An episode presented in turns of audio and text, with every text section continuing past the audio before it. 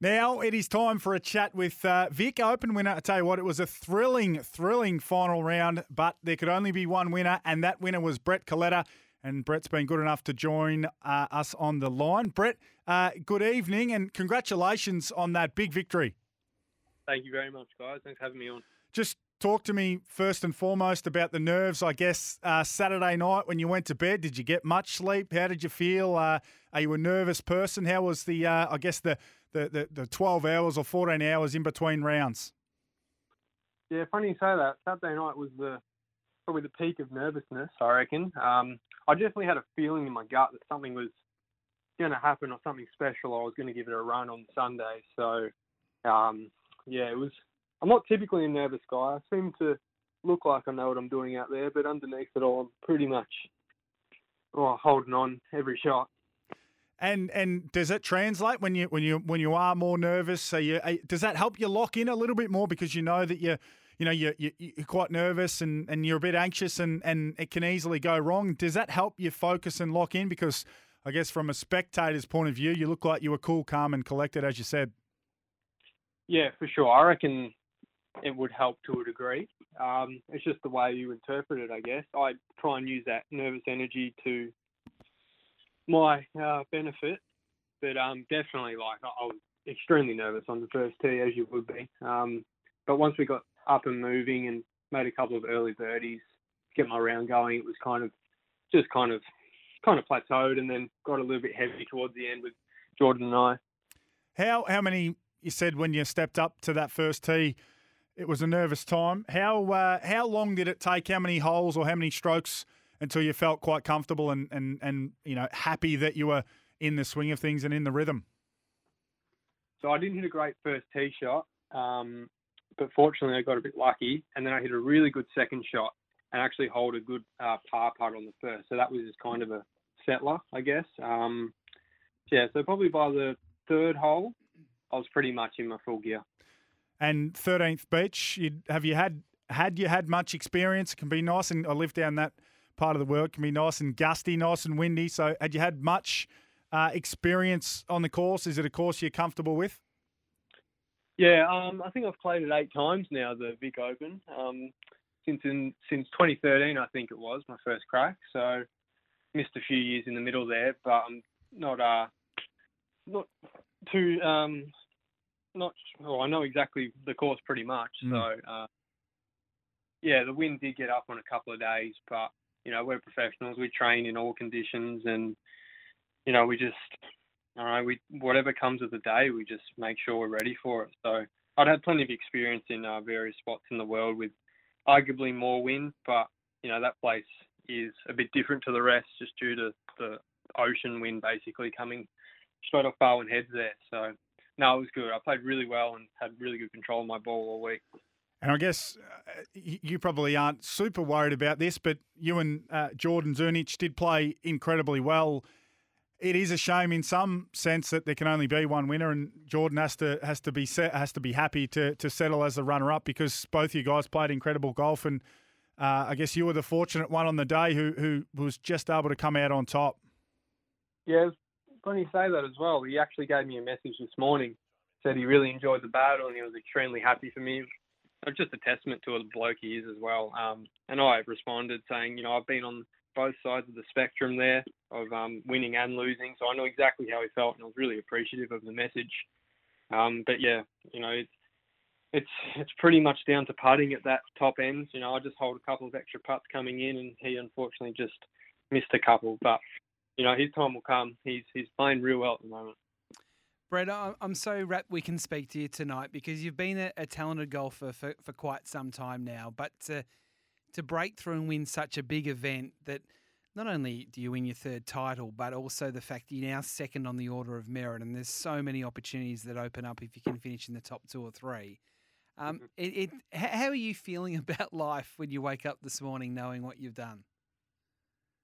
Uh, I, I, honestly, I don't think it's hit me properly yet. Um, I've reunited with my family today. I was I stayed the night in um Geelong, and then came home this morning. Everyone in the last probably hours come home from work, so it's pretty fresh. And you know, it's everyone's looking at the trophy, and you know, it kind of hits a bit more when that happens. But you know, I- I've still got to be focused. I've still got, I think, four more events out here and one big one, New Zealand Open, in a few weeks. So, you know, I can't really smell the roses, if you will. I've got to keep my head down. I'm actually going to Sydney tomorrow for another event. So, yeah, no time to really kind of settle it in. But, you know, when, when the time comes, we'll celebrate for sure. So when you're going down the stretch, and you know, you, as Josh was just saying before, you, you, you played the back nine so well. Is it Yeah. hard not to think of the consequences, knowing, you know, uh, uh, you know the way it's set up now with the the PGA Tour here in Australia, with the the emphasis on that order of merit, probably more so than than prize money. It's it's opportunity more than than prize money, I guess. In a lot of ways, that's the most important thing. How do you how do you not think about that, or do you and use it as a motivation? You're spot on about points. Um, prize money is just a byproduct of what you're doing, and it kind of keeps you rolling to reinvest back into yourself and keep playing out here or wherever you want to play in the world. Um, but yeah, it is set up now where it is very top heavy. Um, so obviously only three people get the cards at the end of the year.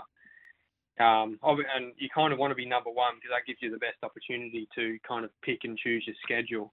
Living in Australia, it's quite hard to, you know, jump back and forward from Europe. You know, you're going to be doing crazy amount of hours on plane. you got to try and nestle down and finish as high as up as you can. So my goal is to, like I said, in the next four weeks, really kind of cash in or, you know, play well um, as I have been for quite a while now, and just hope I can finish it off for this year and add them all up at the end and see where we are.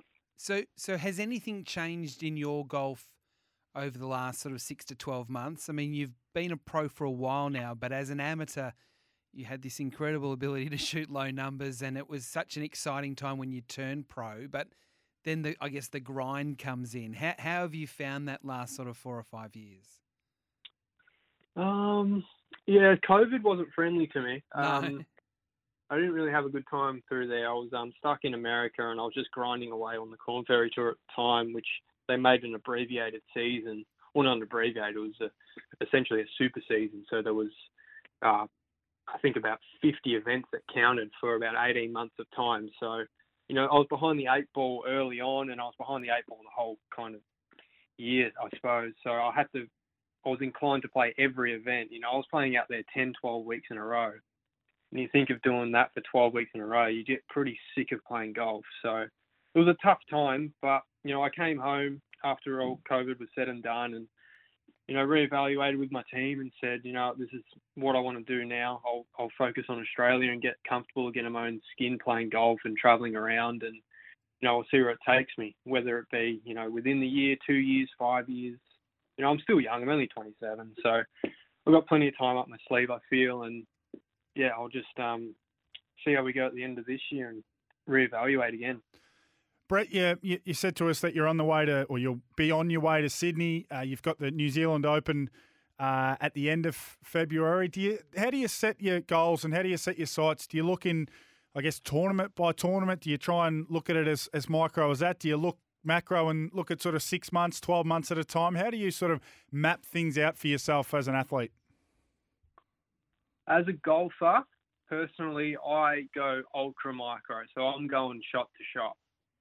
So I'm not even kind of looking at the next week or even the next day for that matter. You can't really live out of the moment in golf. You'll get punished way too quickly and too heavily. So that's how I kind of go by it. I'll whatever the day brings or whatever tee time or whatever draw I get or playing partners for that matter, I'll just focus on that time and do the best I can in that time. And it's been going well lately. So, you know, I'll just keep doing that. I'll just keep focusing on the real minute stuff. Um, and like I said, we'll add them up at the end of the year and we'll see where we're at. Now, Brett, I, I'm, I hope you don't mind me asking. You had a rough week in the build up to the tournament with the passing of your grandfather. Yeah.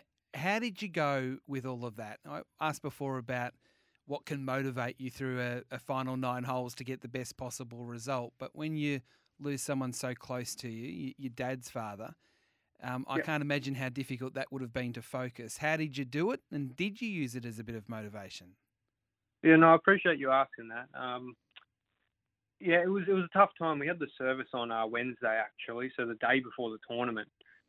So that was um it was quite close, but at the same time, you know, I got to see a lot of faces that I hadn't seen for you know 20 odd years. You know, people I grew up with on my dad's side of the family. So you know, I, I saw it as a positive there to see, you know, hundred people showed up to the service. You know, it was a it was a very well liked man. I and you know, I think a lot of people were very grateful to be in his uh, in his space in his time. So I did, you know, it was kind of hard. You know, he passed away a couple of weeks before it, and we kind of had to negotiate um, the timing just because of me with this tournament. So it was kind of nice to be able to get it away from a tournament. It was actually well, it was actually going to be on the Thursday, so I was actually going to be missing the tournament. And then we uh, we actually got some fortunate luck, and we got it moved to the Wednesday.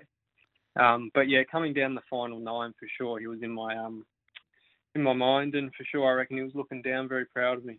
Almost like it's it's meant to be. Was he someone that you played golf with growing up, uh, with your dad and and his dad? Is he someone that helped you get into the game? Um, he didn't play much. He was more of a soccer fan.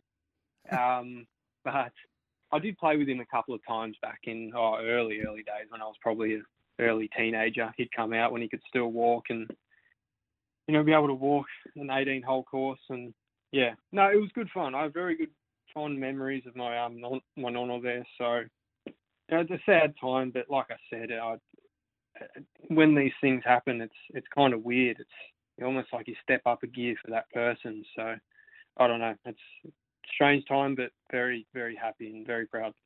Well, Brett, congratulations on winning the Victorian Open. It is such a prestigious event uh, and a significant event on the Australasian Tour. As I said before, you've been a talented golfer for a long time now. To, to see you break through, I, think it's the first of many big tournaments you can win here in Australia and hopefully then overseas. It, it can really kickstart you. Congratulations and thank you so much for joining us on Sports Day on SEN.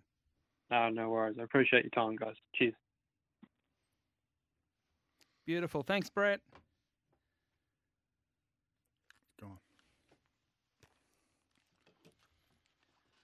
Sorry about that. I could No, not that- get here any earlier. That's uh, that's all good.